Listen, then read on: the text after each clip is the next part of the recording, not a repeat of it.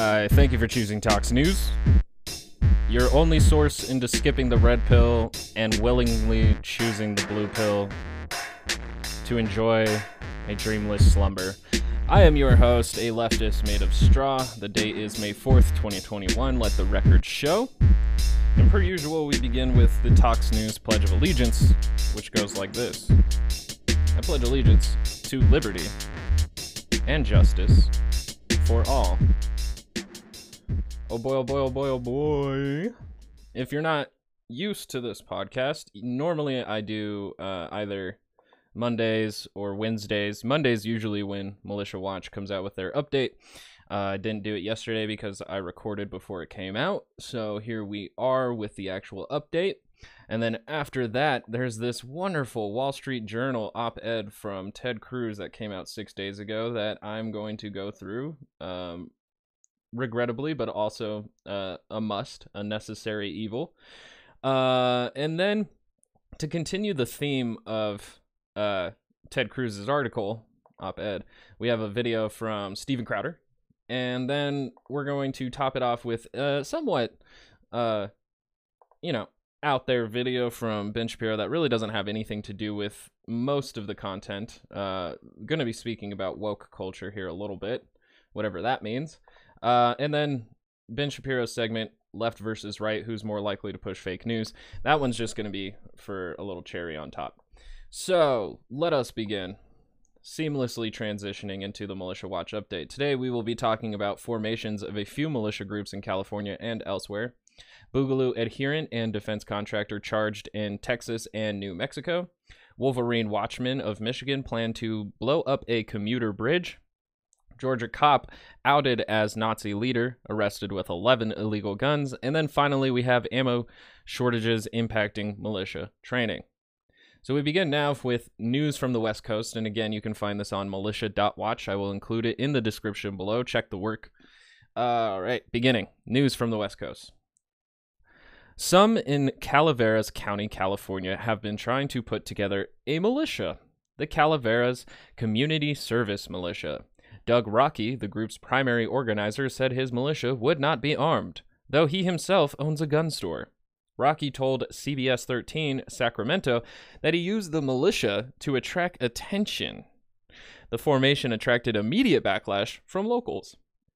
Elsewhere in California, a group of anti-vax moms launched their own militia called the Mama... What? Wow. Mama-litia?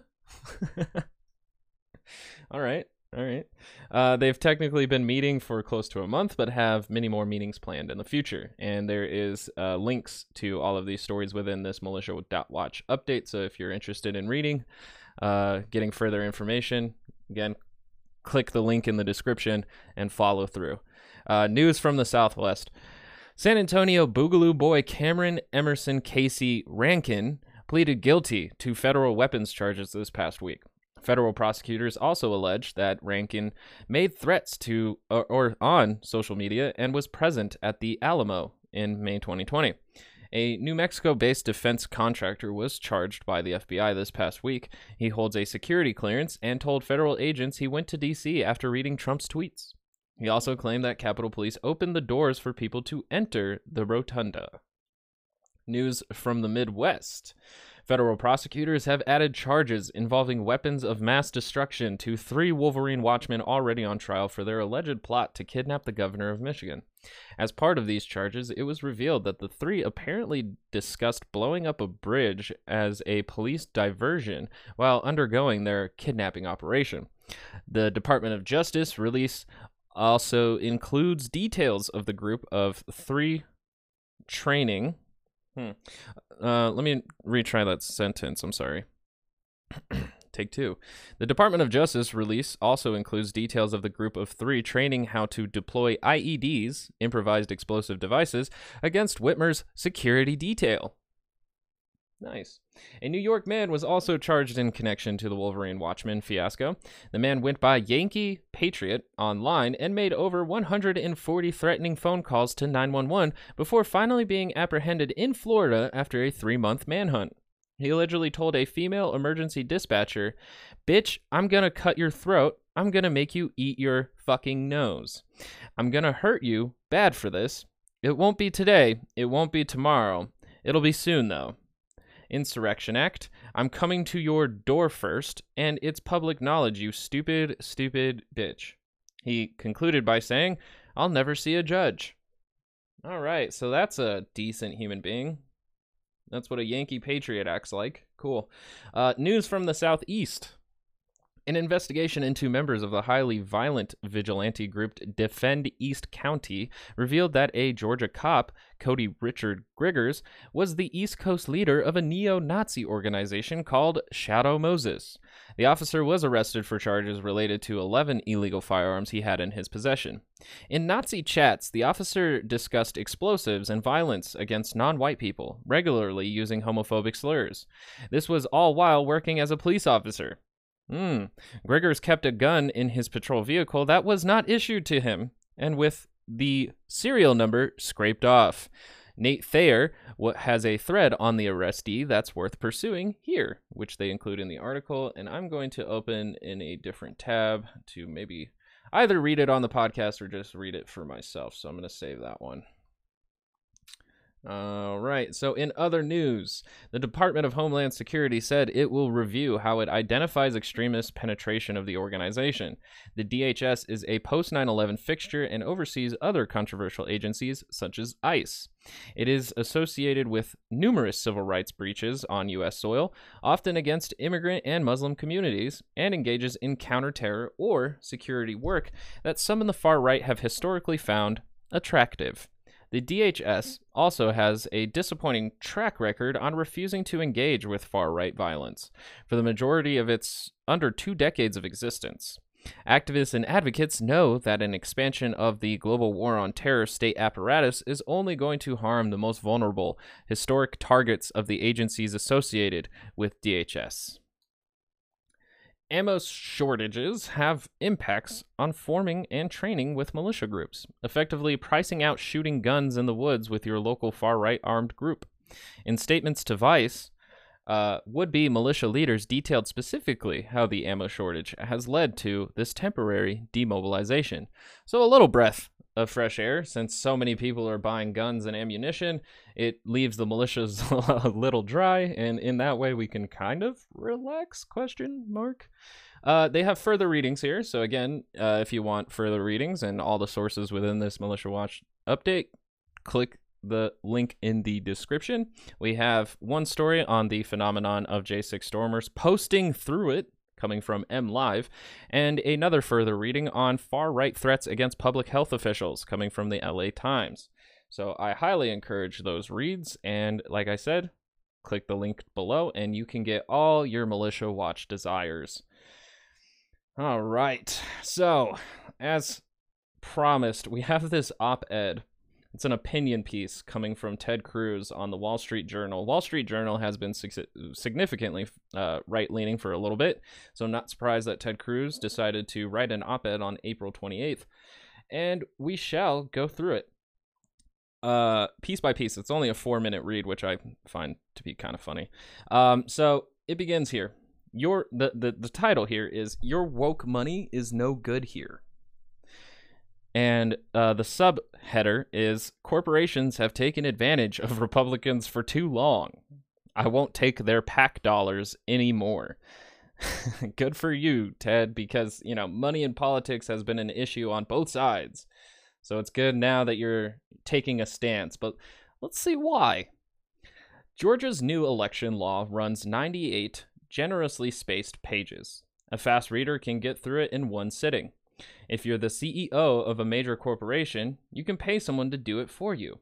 But I don't think C E Os took the time to read Georgia's Election Integrity Act of twenty twenty-one because so much of what they said about it was nonsense. So that's funny that, you know, he assumes that people could pay for somebody to read read it, which, you know, makes it incredibly easy to understand a bill in some way. Um, but it's uh, pretty funny. It's it's pretty funny that, you know, if you just disagree with the Georgia election law, conservatives say, oh, you haven't read it, so you're, you're just speaking nonsense. And that's just simply coming from a place of opposition, really. Uh, Coca-Cola's James Quincey said he opposed measures in the bills that would diminish or deter access to voting, Which measures? The ones that allow several forms of identification? Hmm. Which the state provides free of charge? To request or cast a ballot? Or the measures that expand the number of days of early voting? And this has always been part of the uh, conservative argument, is that there's nice things in the bill. Things that are, uh, you know, you couldn't really condemn them. But there's other things. And the one, if he's asking which measures, I'm going to say the one that limits uh, drop dr the mail-in voting boxes, the, the, the mail boxes, you know, the voting boxes, the little drop-off box that you get. Uh, depending on what state you live in, some, I guess, don't really have too many. Uh, Georgia reduced it to one per county. That's pretty fucking epic to reduce the amount of mail drop-off boxes for votes that heavily. Um, so it, it, it either makes it more difficult for individuals to, you know, just drop it off on their way to work, um, dedicating them to a further drive than they maybe have needed before. Maybe they don't, can't even drive. Maybe they have to take a bus. It doesn't make the ease of access any easier when you eliminate that many boxes for, for drop-off voting. So I find that to be a, a, a little bad. A little bad. Also, the fact that you can't hand out food or drinks within one hundred fifty feet, I believe it was, of the of the voting station, meaning that people, if you don't bring snacks or water, then you're kind of screwed, uh, depending on how long you're sitting outside.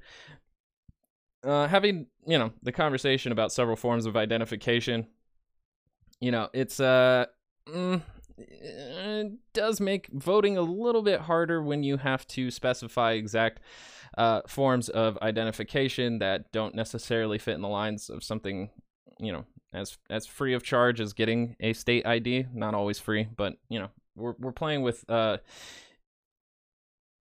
Ted Cruz here, who didn't include any sources to the specific provisions within the bill that says that the state provides free of charge several forms of identification. Um, and then, I guess, to request or cast a ballot. I guess that goes in with the identification thing, or the measures that expand the number of days of early voting. I can't be against the actual, you know, measures that expand the number of days of early voting, because, you know, I think within thirty days, I, I have no problem with that whatsoever. If people really, really want to get their votes in before the election happens, with plenty of time to still organize the rest of their life around it. I still sit on the side of, why isn't election day a national holiday where everybody takes the time off to celebrate democracy? Uh, I think it was introduced in the John Willis For the People Act, uh, federal elections, but it's, uh, you know, why not state elections as well? So Ted Cruz continues on here. Maybe Mister Quincy can be forgiven. He's British, and they've been confused about Americans since the Boston Tea Party. Okay. All right. Sure. We don't, I, I don't even know how long Quincy's lived here, um, but that also makes, like, literally, like, Steven Crowder moved here from Canada. Does, does that mean he doesn't know very much about America? All right. Whatever. Um, but Merck's Kenneth Fraser said, Georgia is the leading edge of a movement all around this country to restrict voting access, which, you know, is pretty applicable when you look at Florida enacting around the same kind of legislation, when Florida didn't really have any issues with the election whatsoever. Georgia is a highlight point here because it was a very important state to Donald Trump, to which he, uh, Joe Biden was able to flip blue, and also to Uh, somewhat progressive Democrats came out to the uh, hold the, were they Senate seats or House of Representatives? I think they were House of Representatives. Um, so that was a bit surprising to me. I didn't think Georgia was going to go that blue, but they did. And so that's why you're seeing as much uh, focus and legislation going into Georgia's, Georgia's voting laws as we currently are. Um, and Florida is a weird case because nothing was abnormal about that election whatsoever. It went to Trump, just as we thought. Um, mostly Republicans won down ballot. So it's very weird that Florida also feels the necessity to restructure its elections. Uh, not, you know, overhaul them, but, you know, tweak it. All right. So Ted Cruz says, was he referring to the law's provisions that mandates more ballot boxes? Hmm. Again, I'm, Is this talking about Georgia? Because Georgia didn't uh, mandate more ballot boxes. As I had said, they actually reduced it to one per county, or the one that shifts Georgia's electoral oversight to a nonpartisan appointee. Um, the, the, the question of that nonpartisan appointee is who appoints them, and does that include a conflict of interest, and could that, you know, lead down to more voter disenfranchisement down the line? You know, so, you know, just saying like, oh, we're including these things in the bills without specifically adding as to how that's going to benefit the voter is a little bit vague, and I'm sure Ted Cruz is fully aware of how being vague is helpful to his cause. Um, had these watch me woke it up C E O, what the fuck? Had these watch me woke it up C E Os actually read the bill, instead of parroting the radical left's talking points, they'd have discovered that they had no idea what they were talking about. And yet, like, you know, Ted Cruz doesn't really expand on any of these measures or mandates whatsoever. He just says they're in the bill. Um, let's see. A clutch of business leaders tried to win woke Twitter points and clown themselves instead, which they usually do whenever uh, I, I, I hate when corporations, you know, chime in on our uh, social issues. It's actually pretty annoying. So, and Burger King failed pretty hard. That was funny. Um, Ted Cruz continues, this is the point in the drama when Republicans usually shrug their shoulders, call these companies job creators, and start to cut their taxes. Not this time.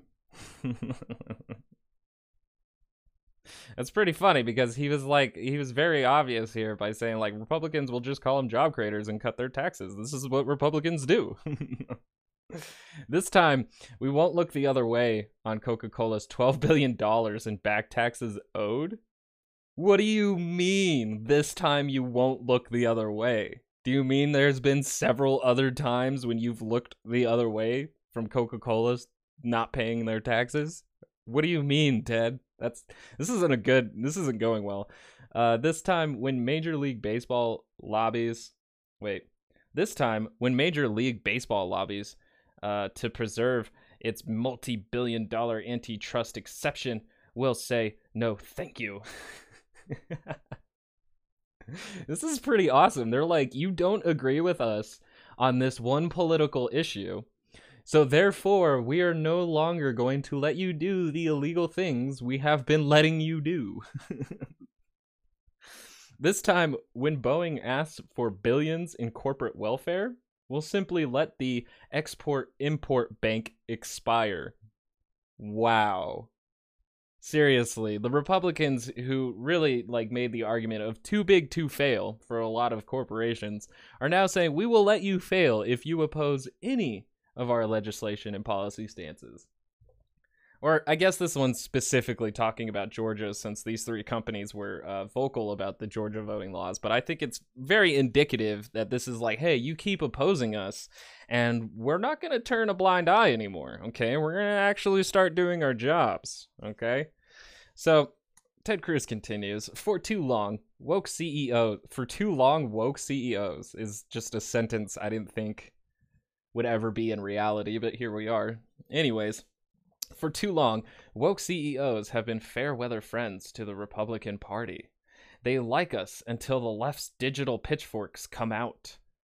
Then they run away, or they mouth off on legislation they don't understand and hurt the reputations of patriotic leaders protecting our elections and expanding the right to vote, which no evidence of doing that so far. In fact, the evidence of the Georgia election legislation points in the other direction, but okay. Enough is enough. Corporations that flagrantly misrepresent efforts to protect our elections needs to be called out, singled out, and cut off. It's so funny to me because Ted Cruz screaming about how we need to protect our elections from a stolen election. Like, it's that double think almost, is that Donald Trump lost to a rigged, stolen election, and that is why I have to do everything I can to put forward legislation to protect democracy. It's they're antithetical to each other, because continually mouthing off that it was a stolen, rigged election is what we got January sixth out of. You know, they stormed the Capitol. They five people died. because of the the belief that the uh, election was rigged and stolen. And in the aftermath of that, Ted Cruz is now the one trying to protect our democracy when he's the same exact character and party member who so far has ruined it. That's awesome. Really good stuff. Um, yeah, I and, and the other funny thing is, is that Ted Cruz can turn down the PAC money that Coca-Cola sends them or whoever sends them. But, you know, most corporations are funding both sides. So um, I, I think he's just kind of putting himself kind of in a handicap zone. But I guess, you know, he can ask the weapons manufacturers for more money. Um, in my nine years in the Senate, I've received two point six million dollars in contributions from corporate political action commun- committees, also known as PACs. Starting today, I no longer accept money from any corporate PAC. Hmm. I ur- urge my G O P colleagues at all levels to do the same. It's funny because you don't need to get a corporate PAC. Even I, I think he can just get money directly from corporations. It doesn't have to be a PAC. A political action committee is like a actual like convergence of corporations uh, meeting together to feed a PAC. So, um, yeah, he can just get, you know, a couple of corporations here and there to feed him, and then also the C E Os of those corporations can make their donations, and other employees, shareholders. You know, they just have to break the money apart rather than just getting in one giant lump sum of corporate PAC money. But uh, I'm glad Ted Cruz is taking this stance now, simply because they're opposing uh, the election legislation in Georgia. Awesome. It's not like that Coca-Cola or the sugar industry has like severely contributed to the obesity and di- diabetes epidemic in the United States. No, it's the fact that they oppose Georgia's legislation. That is why Coca-Cola must go down. But really, it's also just a play for him to be like, I'm not going to accept your money and I'm not going to represent you until you change your politics. And then they change their politics and he's like, cool, now that you're not talking against me, I can take your money again. All right. So as America's greatest, and this is Ted Cruz again, as America's greatest basketball player observed years ago, Republicans buy sneakers too. We cast votes too. And we pay attention when C E Os come after our own, just so they can look good for a few editorial pages and radical activists. I mean, I don't think I have to tell Ted Cruz that he's on the wrong side of history, but um, yeah, Ted, if if you've got so many people coming out against, you know, certain legislation that you're putting forward, it's not merely indoctrination and propaganda that's doing that. You might actually be on the wrong side of history. So to them, I say, when the time comes that you need help with a tax break or a regulatory change, I hope the Democrats take your calls, because we may not. Starting today, we won't take your money either. Like, this is such a weird opinion piece, because, like, it's honestly saying, like, I will not be corrupt so long as you oppose certain legislations. But as soon as you stop opposing them, which is basically like, you know, selling your own beliefs, if corporations can have beliefs other than the bottom line, you know, if you can sell out your beliefs, then I will return selling myself out to you. It's so weird. It, this is the, the weirdest piece to write, and for Republicans to take seriously too. It's it's very weird just how accepting we are of lobbying and um, you know, legal corruption being okay in, in the United States. And then once they oppose your side, then it's like, oh, you dirty motherfuckers, I don't want anything to do with your dirty money. I want my ideology pure. I want pure conservatism, while they're just raking in other money from, you know, other corpora- corporations that either fund private prisons or uh, military weapons that get sold to Saudi Arabia to bomb children in Yemen. It's just wild. There's, it's just so wild. Our our morals and our ethics in the United States are on a completely different level. Much like our political spectrum, our ethics and our morals are fucked. So, continuing on this train of wokeness, um, Steven Crowder comes in with enlightenment, talking about how the C I A goes full woke. Full woke. They're they're just so woke now that they're no longer going to be meddling in uh, foreign countries' elections. That's how woke they are now. I'm just kidding. I have no idea. Let's let's see. The C I A's new recruitment video, uh-huh. and uh, let's see what they're they're putting their best their best multicultural leg forward. I'm a woman of color. I am a mom. I am a cisgender millennial who's been diagnosed with generalized anxiety disorder. I am intersectional, but my existence is not a box-checking exercise. You I am just a walking did. declaration, a woman whose inflection... It is pretty funny, because with the C I A, it's like, hey, we're inclusive too. You know, we also let intersectional, um, uh, you know... bisexual, uh, we let all kinds of people train death squads and overthrow other regimes. We, we're, we're inclusive at the C I A. Does not rise at the end of her sentences. We, we even let women topple governments we don't like, okay? Suggesting that a question has been asked. I used to struggle with imposter syndrome, but at thirty-six, I refuse to internalize misguided patriarchal ideas of what a woman can or should be. I am tired of feeling like I'm supposed to apologize for the space I occupied rather than intoxicate people with face. my effort, my brilliance. Crowder coming in with a fat joke because couldn't resist. I am proud of me. Oh, no. Well, I'm glad that makes one of us. And by the way, the th here's the oh thing, too. They, th this is, first off, it's just China's laughing at us. They just yeah. banned feminism in China, in the Chinese military. Wow. Dang it. And they don't even have a thing. If you try and explain, you try and ask them or call them on, like, well, why, why would you ban feminism? It's like, oh, because women weak. Why would you not? We want military to be physically strong. Yeah, yeah, yeah. Why would you not ban feminism? I like how, you know, in civil rights and human rights regards, China moves a little bit backwards, and yet this is the thing that Crowder is giving them credential for. This is the this is the respect point he's giving them, is because they're anti-feminists. That's um not a good look, to be honest. Sorry, sorry. So you may be confused for Western world. We want. What, what, what do I mean by not a good look when I'm saying a guy who is doing a racist, stereotypical accent? Why, why, why did I say that's not a good look? As if Steven Crowder would care, as he's doing this like super racist accent at this point.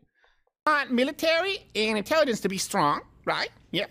Women not very strong. It's terrible. It's just, I'm tired of the patriarchal ideals. You know what? First off, you you want the patriarchy on that line. You need the patriarchy on that line. Good. Look.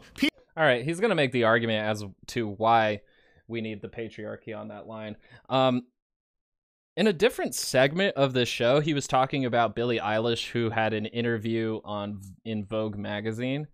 And she called men weak, and I think she was mainly mainly speaking in an, on, on an emotional level. Most uh, male American males might be emotionally stunted, making us emotionally weak.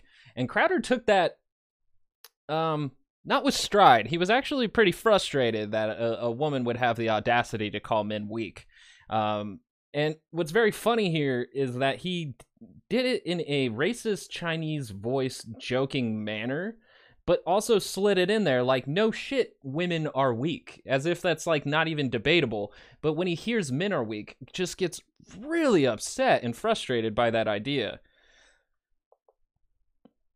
People think about the patriarchy and they think, oh, patriarchy means sexual harassment. It means abusing your wife. No, no. First off, patriarchy uh, actually made it a crime where men were actually, you've heard whipping posts. We were tied to a post and whipped in the town square if we abused our wives, because men didn't like men who abused. I don't know if that was consistent throughout the entire United States, that every man who abused his wife was put on a whipping, whipping post, because we do know that in the forties and fifties, that was not a thing, and uh, domestic abuse was quite rampant, and women didn't have very many rights whatsoever, so I'm very curious as to what time period he's talking about and what areas he's talking about.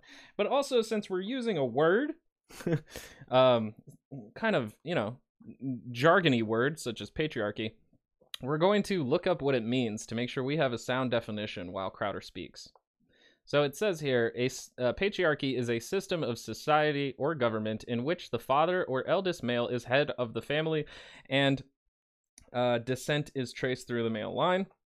It also says a system of society or government in which men hold the power and women are largely excluded from it, and a society or community organized on patriarchal lines. So now that we have a clear definition, we can go forward with this rant. abused wives. Men who rape kids and men who beat women don't fare that well in prison. Did no. you know that? Mm-hmm. Not at all. But the page... The, the funny thing is, is that he makes these accusations without, like, at least with the prison, you know, uh, allegation that he just put out, there could be some statistics to follow up with that, but he's kind of going with, like, you know, word in the streets is, is if you're a pedophile, you get killed in prison. And may or may not be true, but the only way to really find out if that is true is with, you guessed it, data, sources, work, studies, something to back up your claim. Um... And also, too, it goes for the same thing with the whipping in the town square. Provide your work. Otherwise, you're just saying things so that people can then repeat it out in the streets randomly without any evidence to back up their claims. They're just going to say it, say it as if it's true, and then deny anything that opposes that worldview. So that's, this isn't, this isn't very good, you know? This is very toxic.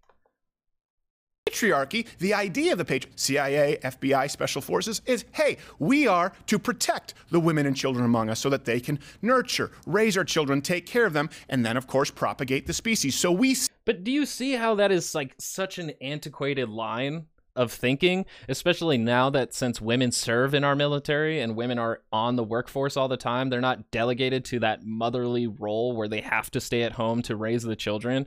Um, that's a very antiquated argument that he's going forward here with, is that, you know, we've been sending men to the front lines so that women can take care of the children. And it's like, well, yeah, okay, sure. Yeah, that's that's how we've done things, but that's not the only way you have to do things. I'm pretty sure with, like, penguins, it's the other way around, that the women uh, hatch the eggs, but the men stay behind, sit on the eggs, and the women go get food. I'm pretty sure it's the other other way around. So, you know, you could even make the argument that you want stronger males to stay at home to protect the children rather than sending them out to the front line to be killed there. So I mean, mm, mm, eh, you know, who knows? But we're really having this argument with the belief that women are inherently weaker than men on every single level because they can have children, because they hold children for nine months. So um, not a logical argument going on here, because you can tell by, like, my thinking of it being all over the place. So send the men out. Why? Because the patriarchy said that the men, not the women and children, are expendable. But I'm glad you feel good about it. Well, they were right. But I mean, the, the big drop, the big takeaway here is that she doesn't have, her inflection doesn't go up at the end of the sentence. Yeah, God. It just stays You're, monotone. Thank yes. goodness. Which, by the way, is a negative female stereotype, unless it's a male to female trans, in which case it is brave and beautiful. Have uh, you noticed that? That all these negative females, I am not a blonde with big boobs or an airhead. I don't wear makeup. I don't wear heels. And then Caitlyn Jenner says, you rang. And I'm like, oh, look. The party don't stop till I walk in. Look, tits and a fan of Cher. That's all, all the splendor that is woman. Oh my God! Now, if we it had made those male. comments about uptalk like she did, you know, talk, finishing sentences yeah, yeah. like that, but even even male millennials are are doing that now, or everything's a question. If we had said that, we're the patriarchy. Here yes, so. well, we, we are the patriarchy, comments. and I'm proud of it. Yeah, what do you mean? You guys have been making that argument this entire time, and I was gonna say, like, the inflection goes across, like, all. all genders. Like, anybody of any sexual preference or gender can have that inflection in their voice, and I don't think it's inherently a negative connotation just because you think it's annoying. Can't take them seriously. Here, it's it's one of those things. Look, I talked with my wife. There was something recently. We were watching a show. Pick a show, any show, and of course the guy shows up and we're an idiot, um, and we're completely inept. And we'll talk about Billie Eilish saying that men yeah. are weak and I have to be everyone's mom, despite the fact that her older brother is the one who risked and invested and developed a studio and tossed her in as a vocalist. Anyway, made all of her music. No, I, See, I, I I like here too that they don't have any claims or evidence that, like, Billie Eilish's brother does more work than she does when it goes into the songwriting, but they're going to do that anyways because it benefits the whole narrative and agenda that feminism bad, patriarchy good. Look at China. They know. Like, how do, how do you honestly, like, fight for something so regressive like this that is, like, obviously just built in a place of wanting inequality for others? You don't want women to serve in the military because you want them to have children, even if that isn't their own personal, uh, you know, purpose. They, they maybe that woman doesn't want to have kids whatsoever. So why would we block their individual freedom to be a military service member? Well, patriarchy. That's why. So it's weird that, you know, Crowder will always argue for the fact that individual liberty is such a cornerstone in this country, but then will f- argue against it for certain types of people in this country. It's very strange. I've always, if we spent half as much time focusing on raising good men and what makes a good man as we do denigrating all men, think about this. You have Women's Day, you have Women's Month, mm-hmm. you have Women's Visibility Day, you have the Women's March, you get Father's Day with men. That's about it. That's about it, and you grow a mustache in November. I, just for the same reason that I've wanted, I've wanted men to rest. Yeah, but like for a majority of the history of our country, right, we've had a very strict uh, patriarchy system. It's only in the past fifty years or so that women have had a more predominant role in our society beyond being childbearers. Um, Thanksgiving probably would have been a much more patriarchal holiday because the focus would have been on pleasing the father. So, I mean, it's just like every single day was a patriarchy day so long as the patriarchy stays intact because men have the majority of the power and the privilege. So why would we need to focus on giving us so many holidays when almost every day the power is in our hands? Um... I don't think I could argue that Christmas is a patriarchal holiday, but let's just recognize here that Santa Claus, a man, goes around the planet while his wife stays home. So there is still some patriarchy sewn into some of our national holidays to this day.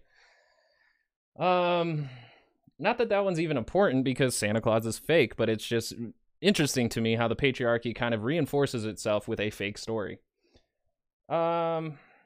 Yeah, so it, it, this is like the same argument that comes up all the time. It's like, we have Black History Month, why don't we have White History Month? And it's like, we learn about it in school. Like, all of it. We learn all the white history in school.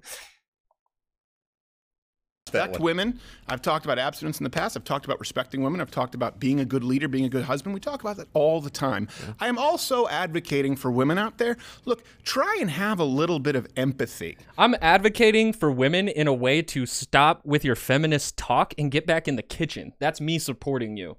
This, this is me, Steven Crowder, telling you you would be happier in the kitchen. Oh, I'm sorry. That's Gavin McInnes. Oh, I'm sorry. I'm still watching Crowder. I, I can't tell between these guys anymore. For men. Every time they tune into something, they're pieces of shit. Imagine if I just said, you know what, by and large, women are weak. Toxic masculinity is a problem, and you could see it really, really shine through in a, you know, in a patriarchy that is dying when gamers are the leader of toxic masculinity to the point where like women hate playing video games with random dudes because we ruin it. So, um, you know, there is a level to patriarchy that ends up leading into toxic masculinity because guess what? They believe men are inherently better than women.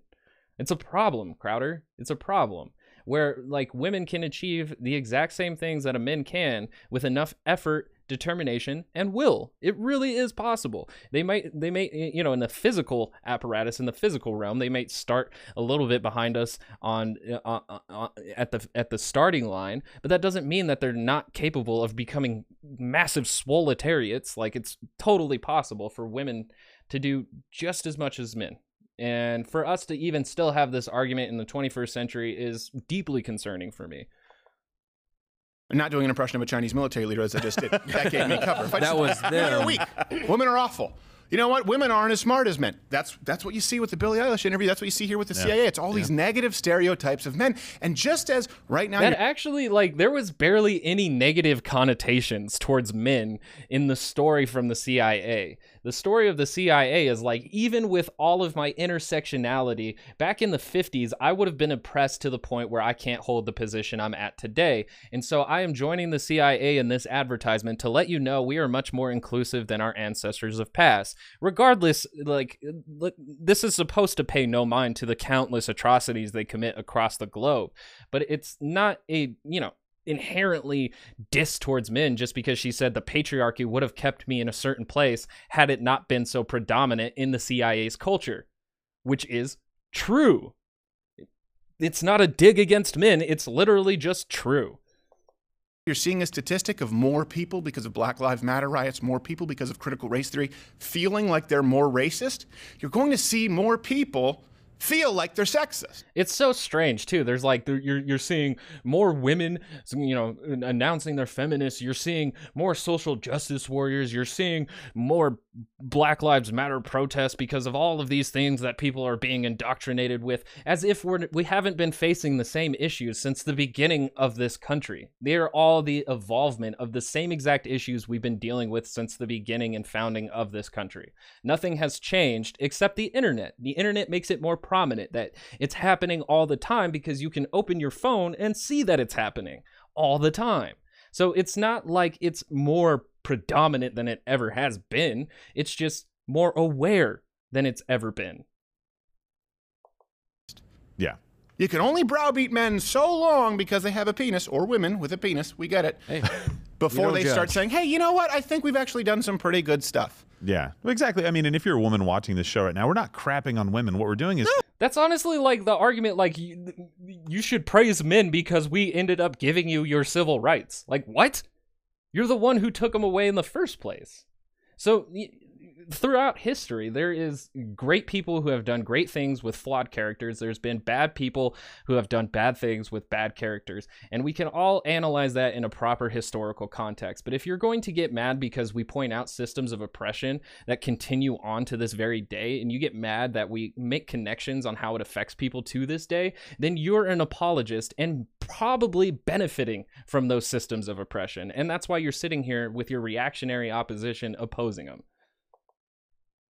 You need strong, confident men. Yep. And you, right now, everybody is making the case that men are bad, just like you said, and women are this protected class, and that's fine. We want to protect them. That's what we do. Right. It's like, you want incels? Because that's how you get incels. Overpowered women and insecure men. You want incels everywhere, and it's like the insecurity doesn't have to come from a place of you needing to dominate another human being.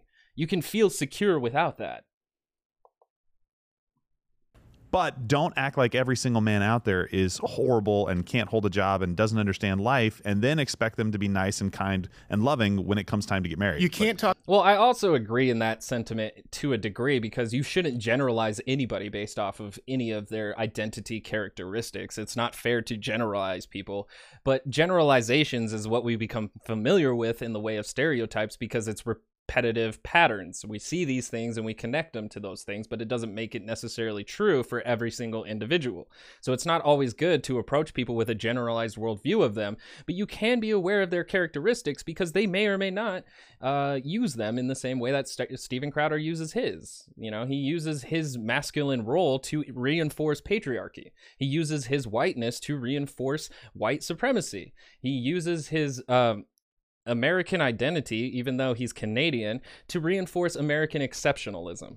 So it's in how you use it. You know, we're all given these attributes, and it's really in how you use it. You can be aware of generalizations, but I will agree it's not fair to use them against every single individual because they may not fit that generalization. Talk about how awful men are and how you don't need a man, how you don't want a man, and then be thirty-five, realize your window is closing and wondering where all the good men are going to, and they don't want to marry you. I don't need a man to be happy. Uh, you will. Guess what? Because everyone, really, most people need, need a spouse somebody. to be happy. Yes. It's better than... Lesbians have proved that they do not need men to be happy. I'm just like... I know Crowder opposes homosexuality, but I'm just going to be really upfront here, is that lesbians have proved they don't need men to be happy. It very much proved it. And especially since, too, Crowder opposes um, abortions, which means that a lot of um, kids born out of wedlock, or, you know, uh, kids that are born into unfortunate situations to where their parents would give them to an adoption center, uh, lesbians are still able to become parents, I mean, through other means as well. So, again, not really seeing the necessity of really having every male in every single house in order to be, quote unquote, happy. Living life alone, just like you saw in weddings. No fun. Like, it's very funny to me. He they they just got mad at women generalizing men as disgusting human beings, and then he proceeds to generalize all women as miserable, lonely, and overall just missing dick in their life. Like, it's, a, it's what are we doing? How how are you opposing generalization and then using generalization to prove your point? That's terrible. There's there's hardly ever any actual, like, logical thought going into most of these conservative shows, I swear. Ponzi doesn't work because no one wants to see a sixty-year-old Henry Winkler hit on chicks. Well, we do have to be careful, though. We can't be too victim-y, because then that's weak, right? Well, yeah, we're well, of course. It's not lost on us. No, I'm just saying this ultimately hurts. It is lost on them, because at any moment that they can take the opportunity to be a victimhood, either because they're white or because they're men or because they're conservatives, they will take that opportunity, because reinforcing their victimhood will reinforce the manufactured dissent that they're feeding into all of their viewers and their and their followers to do these reactionary oppositions to anything that challenges their p- position of power. So they will overplay victimhoods, and they have. Hurts women. This ultimate. Yeah. Oh, but you know what? Hey, mm-hmm. sure, men are leaving the uh, the marriage pool in record numbers, right? They don't want to yeah. father children. They're they don't want to pay child support at this point. Women are finding themselves. What statistic proves that men are deciding not to marry? Like, what statistic is proving that, like, because of our marriage rates, the fact that there's a decline in marriage going on in millennials proves that men are just deciding not to, because they don't want to be stuck to a miserable woman with a child that they don't want to raise them with. Can you provide some evidence to support your claim, sir? No? Okay. Themselves lonely, single, higher rates of depression, unhappy. They realize in their forties that careers aren't all that fulfilling. But good, you know what? Good thing is you can join the C I A without uh, apparently no P T requirements there. So he even throws in, like, at the very end there, no P T requirements, as if, like, one, it's a it's a it's a fat joke against the the the woman who was in that advertisement, which he couldn't not make twice, and also on the fact of just calling women weaker in general, as if women don't have to go through P T training in military, which is this is a generalization of uh, uh, sexism. Like, honestly. Again, just not being able to believe that women can make the physical effort to be um, as strong as men, or possibly even stronger. That's sexist. I mean, I, I don't know if China from the W W E was juicing, but she was swole as fuck, dude. I would be terrified to get stuck in a, in a leg lock eating her pussy. Like, I would be dead. So, eh, I don't like any of this, but... All right, since we're just overly woke at this point from Ted Cruz and Steven Crowder... Just so fucking woke. Um, we're going to get Benny Chaperone. Oh, yeah. Left versus right. Who's more likely to push fake news? Here we go. U S D A grade A bullshit pumped out over the airwaves at the bullshit factory. There is no monopoly on misinformation and untruth. Absolute lies are promulgated by the media routinely and regularly, and they have an impact. In the absence of Donald Trump, our establishment media have decided that now is the moment they can destroy all opposition. It wasn't just that they were out to get Trump. It was, that, it was that Trump was a stand-in for everybody who didn't think like they did. And now that Trump is out of the picture, essentially, the Democrats in the establishment media have decided it's time to go full out against not just conservatives, but specifically Fox News. And so all of the coverage... Fox News actually, like, has a study out on it that says viewers who view Fox News are less informed than people who consume no news at all. So there's a study to back that claim up, uh, Ben. The the other thing is here is that I find it very interesting. I don't know one hundred percent sure if Ben's claim that the media is using Trump as this symbol that represents all of the Republican Party. I, I'm not one hundred percent sure if that, it may or may not be true. I'm not going to say it isn't. I do think it's interesting, though, because Donald Trump did win because of this reactionary movement against political correctness that started in the nineties and which has now evolved into what we call woke culture. Donald Trump came out and immediately called immigrants criminals and rapists, which is not something that you would expect from a politician, because most of them would be canceled on the grounds of political incorrectness. But Donald Trump got away with it because Donald Trump's personality was always irreverent, crass, and uh, a bit white nationalist, so elitist for sure. So when he spoke that kind of language, always being crude and um ad hominem, attacking people's characteristics, that is what people attach to. It was the opposition to political correctness and the opposition to quote unquote woke culture that really propelled uh Donald Trump into the position that he got. So I, I find it very fascinating that he says that it was the media who put him in that position, not the Republican Party, who later nominated him to run for president. Time that they used to spend on C N N, on Donald Trump, has been shifted, and now they just cover Tucker Carlson as though Tucker Carlson's an elected official. They just cover Fox News the same way that Media Matters would. They just- you should cover Tucker Carlson as if he is an elected official, because he speaks to the masses on politics more often than most political officials. And usually his his rhetoric and his segments can kind of move supporters before a politician actually speaks. So Tucker Carlson can make the position much clearer for voters and supporters before um, a politician co-opts it into their uh, political movement. Um, because Tucker Carlson has so much access to Republicans. To sign staffers to watch Fox News, and if you actually want to watch Fox News, all you have to do these days is tune in to C N N, because they spend more time covering what's going on on Fox News on C N N than they do actually covering what's going on with the Biden administration, which is pursuing extraordinarily radical plans. And I mean, you could also come, you, you could skip C N N and just come to Tox News, where we cover a wide spectrum of conservative media pundits. You know, try to get as many as I possibly can. Um, I have done a few videos on Joe Biden, but for the most part, Um, I don't think a lot is worthy of actually getting into too much. I do think most of his legislation isn't as radical as conservatives are laying it out to be, ma- mainly the fact that, like, infrastructure spending, not radical, uh, focusing on COVID spending, not radical, uh, the police reform, like the George Floyd and Policing Act, which, you know, Joe Biden didn't even write. He's just waiting for the Senate to vote on so he can sign it at his desk.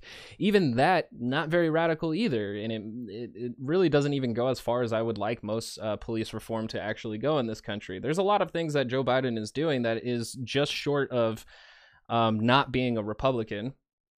And also, too, like the, the, the situation at the southern border that conservatives are now blaming Biden for, I actually don't agree with their perspective on it, but I do think that Biden isn't doing nearly enough to uh, rectify that situation that was started by Donald Trump.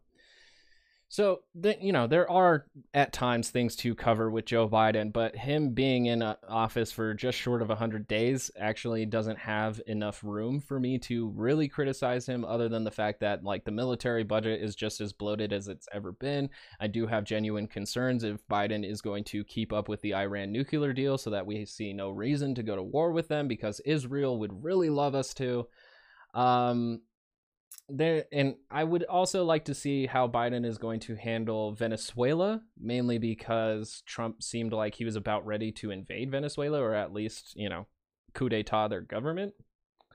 So there's still a lot of issues for Joe Biden to really get the reactionary out in me. But so far, I think he's done a moderate's job that isn't condemnable, but it also... I can't praise it because I don't think it actually goes far enough. His infrastructure bill spends two trillion dollars over ten years. Holy shit, do we need more than that? You know, way more than that. We we needed way more money in ten years to be able to really change over this infrastructure, especially since I am a supporter of the Green New Deal. I do think that we need to be making bigger strides towards moving uh, net carbon emissions being at zero um, before twenty fifty. I would like to see that before twenty fifty, to be honest with you. But um, the United States economy is so tied to oil that I don't think it's actually going to happen. But still, I would like to see bigger pushes in a, in a lot of areas that Joe Biden has put his focus in so far in the first one hundred days, but it's not really that much worth covering uh, in the same way, when it's better to um, get the reactions from the conservative party, who seems to be so focused in holding Joe Biden accountable, when they constantly misinform and mislead on even Joe Biden by constantly calling him more radical than he is. Then why would I really focus on Joe Biden when our understanding of political spectrum, the most moderate of moderates, Joe Biden, is called radical on the conservative side? That that deserves a bit more attention, because every time they talk about the Democrats, they say that they've gone too far left, when in reality the Democrats haven't moved a smudge or a smidge. They, they, they the, the spending has always been a part of the government. Always. Spending money has always been a part of the government. Absolutely nothing radical about it. And I would love to hear the actual radical agenda that they're accusing him of, that I would find truly radical, which I have not seen. And that's why I end up watching Fox News and watching Daily Wire, Ben Shapiro, Michael Knowles, Steven Crowder, Matt Walsh, Candace Owens, uh, Tim Pool, you know, the list goes on. Tucker Carlson, Sean Hannity, goes on and on. Newsmax, uh, O A N N, O A N, or is it O A N N? Either way, they misrepresent the Democratic Party, which I also don't think does enough for the working class in this country. And in fact, I think they do a lot more for corporations than they actually do for working class individuals in this country. But their misrepresentation of it, I feel like, does a lot more harm than the actual Democratic Party itself. Because when you get people that fervent against something that is that moderate, your your radicalism on the right can go underneath the radar to the level where Donald Trump was the closest thing to authoritarianism that we have seen in this country, and conservatives were absolutely letting him slide for it. So it isn't that the Democrats have gone too far left, in my personal opinion. It's that the conservatives keep going further and further to the right that makes the Democrats appear as if they've moved at all when they really haven't. All of their reporters are cheered for this sort of stuff. So Jim Acosta, who is just a terrible reporter, he was a terrible White House reporter. All he wanted to do was get on T V. It's all he cared about was those viral clips of Jim Acosta shouting at President Trump. Well, now he has nothing to do.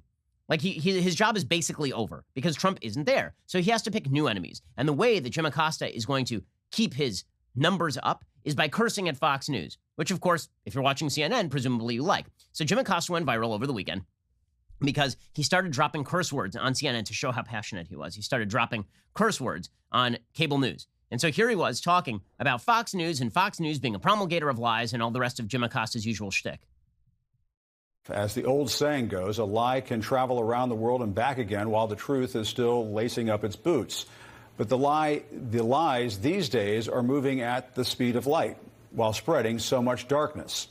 Take, for example, the uproar over this New York Post story that claimed that copies of a children's book written by Vice President Kamala Harris were being given to migrant kids in their welcome kits. That tale from the border didn't just border on B S. This was U S D A grade A bullshit. And the reporter who wrote the story resigned, claiming she was forced to make it up. But the damage was done, pumped out over the airwaves at the bullshit factory, also known as Fox News. So Fox News is a B S factory, right? And Jim Acosta, who is just a promulgator of self-aggrandizing nonsense, a, a person who, who his Twitter profile for a while was a picture of him looking in a mirror of him on his Twitter profile. It was it was like an infinite regress of of self-absorption. He makes a narcissist look like Moses in terms of his humility. It's it's unreal how self-aggrandizing and self-obsessed. Do you see, like, how much time uh, Ben Shapiro has taken to attacking Jim Acosta, the person, the personality, and actually um, going into the argument that Jim Acosta has laid out? Like, I find that very fascinating, because if you're going to dismember somebody's argument, uh, the right-wing tactic is actually just dismember their personality. Make them hate the person, not the argument. Jim Acosta is, which is why I always say, ladies, find you a man who loves you like Jim Acosta loves Jim Acosta. But this sort of stuff. Oh, wow. He is so clever. As if, like, people hadn't been saying that about Kanye for, like, months on end when that went viral, like, five years ago. Find you someone who loves Kanye like Kanye loves Kanye. Or, wait, something like that. Someone Find someone who loves you like Kanye loves Kanye. Like, Kanye even made a whole song about it. Like, you're so clever, Ben. Is sort of par for the course over at C N N.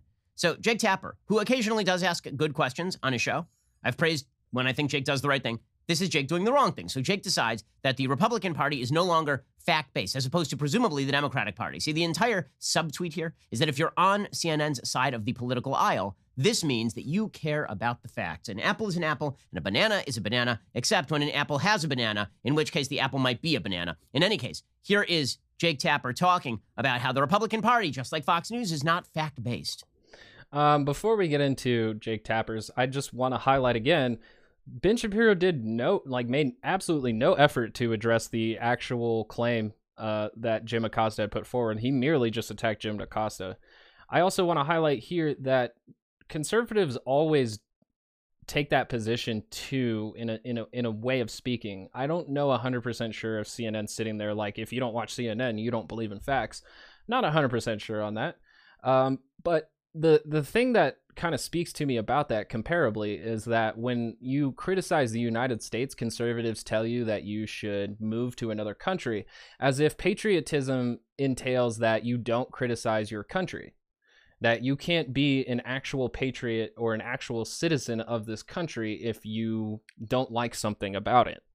So I, I, I wouldn't put it past C N N having that feeling, but I do find it fascinating that Ben Shapiro is pointing it out when his party mainly points out that anybody who criticizes the United States government or the United States' history, that person is unpatriotic.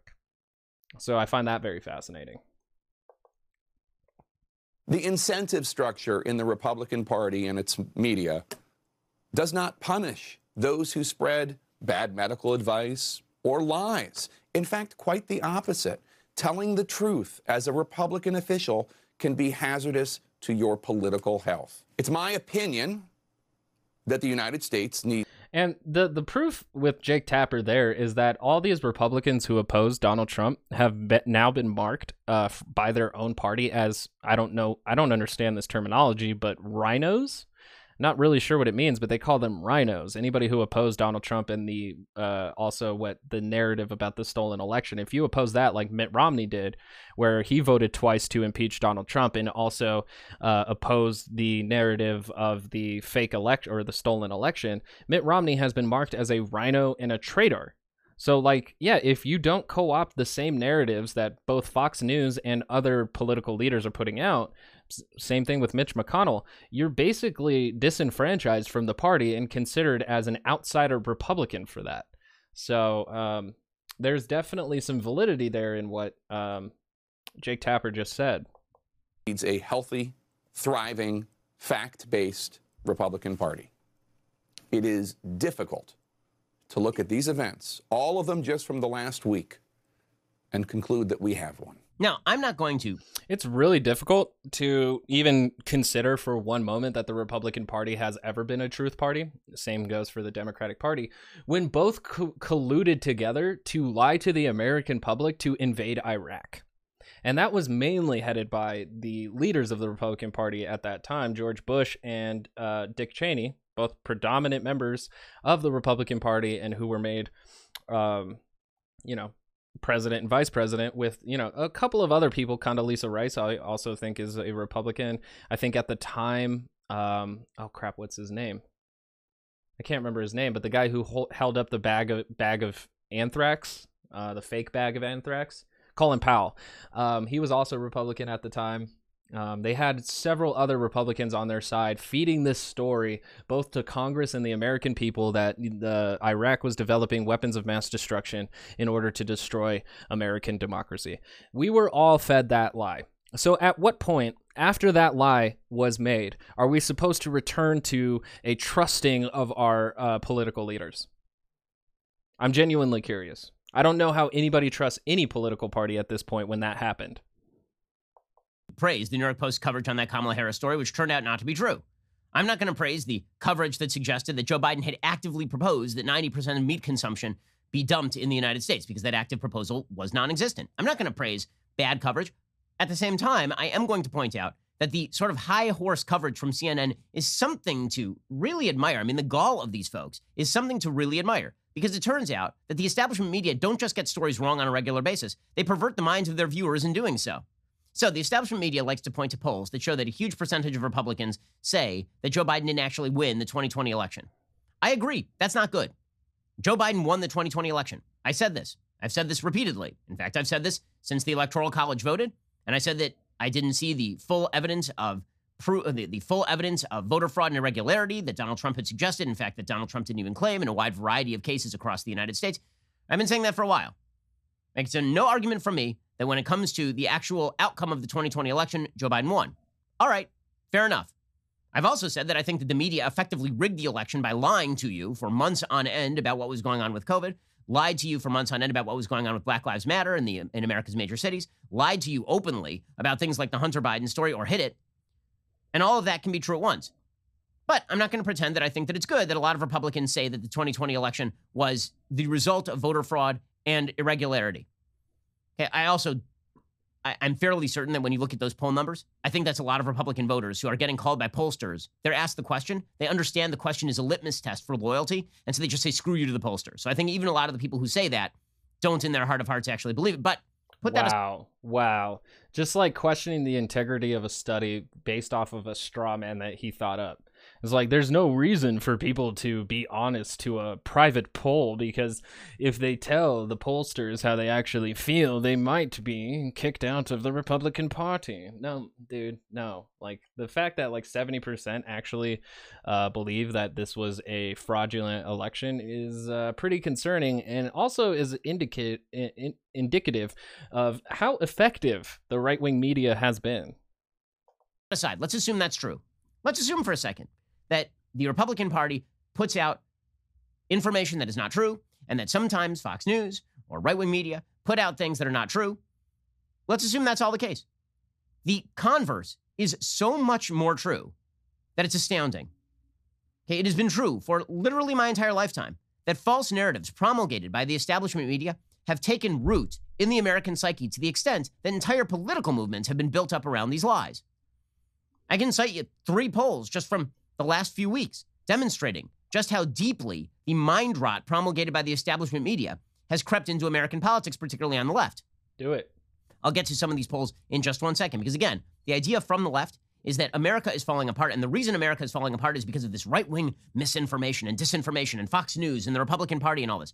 The reality is that if the country is falling apart, I mean, that's not actually the, the, the, the main reason why this country is falling apart. I think that's the conservatives are the reason why a lot of issues for uh, American citizens are actually regressing. But I think the reason why America is falling apart is because it's mostly focused on imperialism across the ocean and also corporatism as far as our economy goes. So it's not just because of right-wing media at all. It also has a lot to do with what we've been implementing in our Congress and all of those other things and the interactions that we have with our state and local governments. So it's not just right-wing media. It's definitely the the representatives themselves who have contributed to the situation we find ourselves in today. So that is a very disingenuous, bad faith position to take. If the country is being put to the brink, it is being put to the brink by a radical group of people in establishment media who have promulgated absolute lies, large-scale lies, not tiny lies like Kamala Harris had a had a book distributed at the border. Not Not small stories like Joe Biden wants to cut ninety percent of meat. Big stories about what America is, about what happens in America, stories that go to the root of what the country ought to be. Those stories, which are absolute lies, are promulgated by the media routinely and regularly, and they have an impact. When we talk about misinformation and the deep impact that it has on how Americans think, it is worthy of note that when you look at the polls on how dangerous, for example, Americans thought COVID was, Democrats are way off, way off. Okay, so here's a poll. This is from mid, mid-March twenty twenty-one. What are the chances someone with COVID must be hospitalized? So the actual answer is one to five percent, that if you get COVID, your chances just on average, and again, it's much lower than one to five percent if you're a child, for example, in which it's nearly zero percent. But forget about the age tranches. If you listen to this show, you know what the percentage is. Okay, you know that the percentage is one to five percent. That's the actual answer. And twenty-six percent of Republicans say that it is one to five percent, and four percent of Republicans say that it is zero, okay? Which is, and another fifteen percent say that it is six to ten percent. So all in all, you're talking about forty-five percent of Republicans saying that the chances of being hospitalized are less than ten percent, which is correct. Okay, now, look at the Democrats. For the Democrats, only twenty-six percent of Democrats say there is a less than ten percent chance of being hospitalized if you get COVID. The number one answer from Democrats for how often, what are the chances that somebody with COVID has to be hospitalized? forty-one percent of Democrats say that over half of people who get COVID have to be hospitalized. Over half. Okay, you know why that is? Because they all read the New York Times. It's because there is the panic-driven coverage of the mainstream media. It's because they watch C N N. It's because they are told by the mainstream media day in and day out that if you get COVID, you're going to die. All in all, sixty-nine percent of Democrats say that if you get COVID, there is a, an above twenty percent chance that you are going to be hospitalized. So they're just dead wrong. They are way off. And it's not just on things like COVID.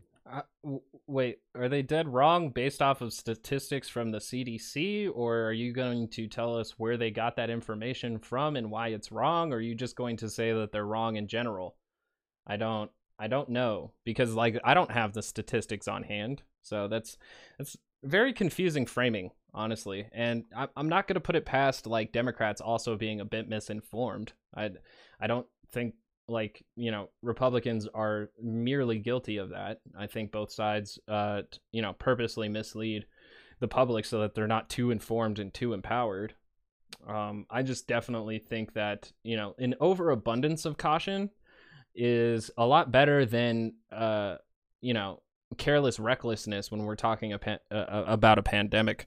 But it would have been a lot easier if we just had consistent information overall when we're talking about the pandemic, which we really don't, because you even see on both sides of the spectrum, both people, uh, Democrats and Republicans, having a bit of uh, hesitancy in getting the vaccine. Now, I, I think numbers probably show that Democrats are more likely to get it, but there's still doubts on both sides, mainly because the information that has been given to us is so flip-floppy. Like, nobody can be really that certain with the kind of information that we're constantly receiving on both sides of the aisle. It's also on things like police shootings. So there's a poll that was done from skeptic dot com, and it tried to assess how many people in America thought how many black Americans were shot every year by the police. Unarmed black Americans were shot by the police in twenty nineteen. So the actual answer, the real answer, is about ten. Right? It's like somewhere between ten and twenty is the number of unarmed black men killed by the police in twenty nineteen. Okay, very conservative people got this answer right. forty-six percent of very conservative people said that the answer was about ten. Another thirty-four percent of conservative Americans, very conservative Americans, said about one hundred. Right? So it's certainly well below one hundred. If you look at... Yeah, but like even that's proof that they like conservatives can get their information wrong too. Like just because some of them got it right. How, what was the percentage? Thought how many black Americans Hold were on. shot every year by the police. Unarmed black Americans were shot by the police in twenty nineteen. So the actual answer, the real answer, is about ten. Right? It's like uh-huh. somewhere between ten and twenty is uh-huh. the number of unarmed black men killed by the police in twenty nineteen. Okay, very conservative people got this answer right. forty-six percent of very conservative people said that the answer was about ten. Another thirty-four percent of conservative Americans, very conservative Americans, said about one hundred. Right? So it's certainly well below one hundred. If you look at very liberal people, if you look at very liberal people, the number one answer was about one thousand. About one thousand. Okay, and if you look at the the tail on that, another fifteen percent thought that it was ten. Wait, why didn't he say the percentage of people that thought it was one thousand? Why didn't he say the percentage for that one? That's very weird and dubious to me. It's weird. one thousand, and another eight percent thought it was more than ten thousand people. Black Americans were killed unarmed by the cops every year. That is because of media coverage. It's because the media lie. It's because the media tell you untruth. Well, he also didn't tell us whether or not, like, how many Democrats actually got that percentage, like, got the statistic right, that it was uh, around nine or ten. So, um... yeah, I don't know. I'm not feeling the authenticity here, um, mainly because, one, he didn't highlight how many, what the percentage of people who thought it was one hundred. He did highlight how many people thought it was one thousand and then highlighted how many people thought it was ten thousand, but then also didn't highlight how many liberals were actually on point here. So, like, getting the data like this isn't a very clear comparison, nor does it allow the person who is taking in this information to think critically for themselves. This is this is pure narrative steering at this point. They create narrative untruths on a regular basis. And for all the talk about how Republicans think the twenty twenty election was stolen, let us not forget that a huge number of Democrats thought in the aftermath of twenty sixteen that the twenty sixteen election was stolen. November eighteenth, twenty sixteen, the federal... Uh, no, I never thought the... Uh, and I'm not a Democrat or a liberal, so this might not mean anything to anybody, but I didn't think the election was stolen. I just think that Trump worked with foreign agents in order to dig up dirt. Um, and it was pretty convenient with the way that WikiLeaks actually dropped that information uh, just before the election. I think... Uh, James Comey also announcing that he was reinvestigating Hillary Clinton was also a big harm against her. Um, Hillary Clinton was actually a pretty bad candidate to run in the first place. So uh, I think it was actually the best opportunity. Both Joe Biden and Hillary Clinton were wonderful candidates for Trump to run against, because if he actually had to run against Bernie Sanders, he would have to have something more substantial than "you don't want a socialist." So, um... Hmm.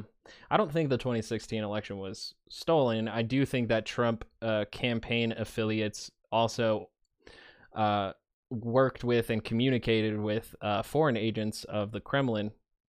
So uh, I would love to get the unredacted Mueller report at some point. That would be really cool. I mean, it's been, see, it came out almost two years ago. We still don't have the the full version of it, so that's that's cool. Federalist reports nearly half of Democrats thought the twenty sixteen presidential election was quote unquote rigged. That's Forty- funny. Half of them, half half of Democrats thought that at the time, but seventy percent of Republicans think that. And there's actually like less evidence to the stolen election in twenty twenty than Russia meddling in our elections in twenty sixteen, which the Republican Senate Intelligence Committee also said that there was evidence of. So are we are we going to get mad at Democrats for having that belief when there's much more evidence to actually boost that narrative? Or are we going to be like, what about all of this? They thought it was stolen in twenty sixteen. How could we be wrong for thinking it's stolen in twenty twenty? It's like, you've got to put it into context, my dude. You got to look at why people thought it was stolen and then build your opinion based off of that. Not just because it happened. forty-two percent of Democrats believed that the election was rigged. fifty-eight percent of Democrats responded that Donald Trump was legitimately elected on November eighth. Okay, so if we're talking about just baseline misinformation, operating in a non-fact-based universe, there is no monopoly on misinformation. The, the amazing thing, too, is that he doesn't highlight how C N N, M S N B C, all these left-wing, quote-unquote left-wing news outlets present news stories that are misinformation. He doesn't do that. He goes off of polls. Um, people... you know, opting in to give their opinion about these issues, which, you know, it's not very indicative of whether or not C N N and M S N B C are doing their job properly. It's morally just indicative of how information flows within us in general, because who's to know for sure every Democrat is watching C N N? Like, how do we know they're not getting most of their headlines just from C B S News on on uh, on Twitter, or N B C News on Facebook, or any of the myriad of Facebook and Twitter information that comes out on there, or Reddit? Also, rather than just C N N and M S N B C, I think the, the better way of going about this was going into specific stories that M S N B C and C N N uh, had to either redact or retract because of misleading information, which is easy, easily... you know, easy enough to prove, like, see, they lied here and then they had to retract it. That would have been very easy for Ben.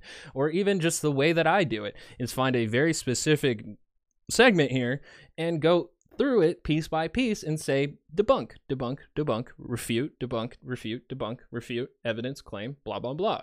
No, we're going off of polls that don't really indicate too much about the mainstream media whatsoever, merely on what people on each side of the political spectrum feels about a certain issue. Information and untruth. And if we're talking about deep and abiding real narratives, the Democrats have promulgated narratives that are significantly less true about the United States than the Republicans have.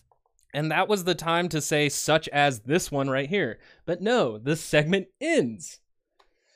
Oh my God. Ugh.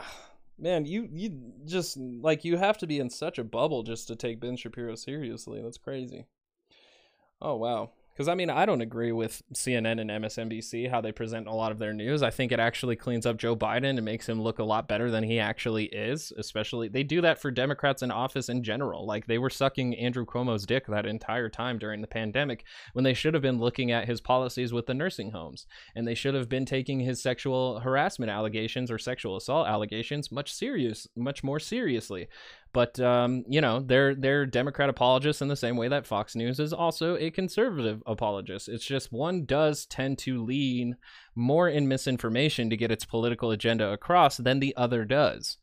Um, that's not to say C N N and M S N B C don't misrepresent things. They certainly do. But it would be beneficial for Ben to point out exactly which stories those are, which we did not do. And we attacked Jim Acosta personally. We said Jake Tapper doesn't know what he's talking about, and then we went into polls that aren't necessarily indicative of any misinformation coming out of any media, only of where people sit on these social issues depending on where they are on the political spectrum. So, again, this was bad faith. This was toxic, and I give it a yikes out of ten, and that has been Tox News. Um, yep. So we'll be back with another episode some other time. Um, you know, uh, follow me on Twitter at Toxin Pod, T O X N P O D. Uh, the check out the description. The YouTube channel's in there if you want to check it out. I still haven't gotten video set up, but someday. Um, what else? Uh, like if you liked it. Dislike if you don't. Subscribe, comment, rate, review if you're on a podcast. Share with a boomer. Share with a Ben Shapiro fan. Um, and enjoy the rest of your day. Um, yeah, it's been it's been wonderful. I feel much more cleansed now after all of that, so uh feeling good.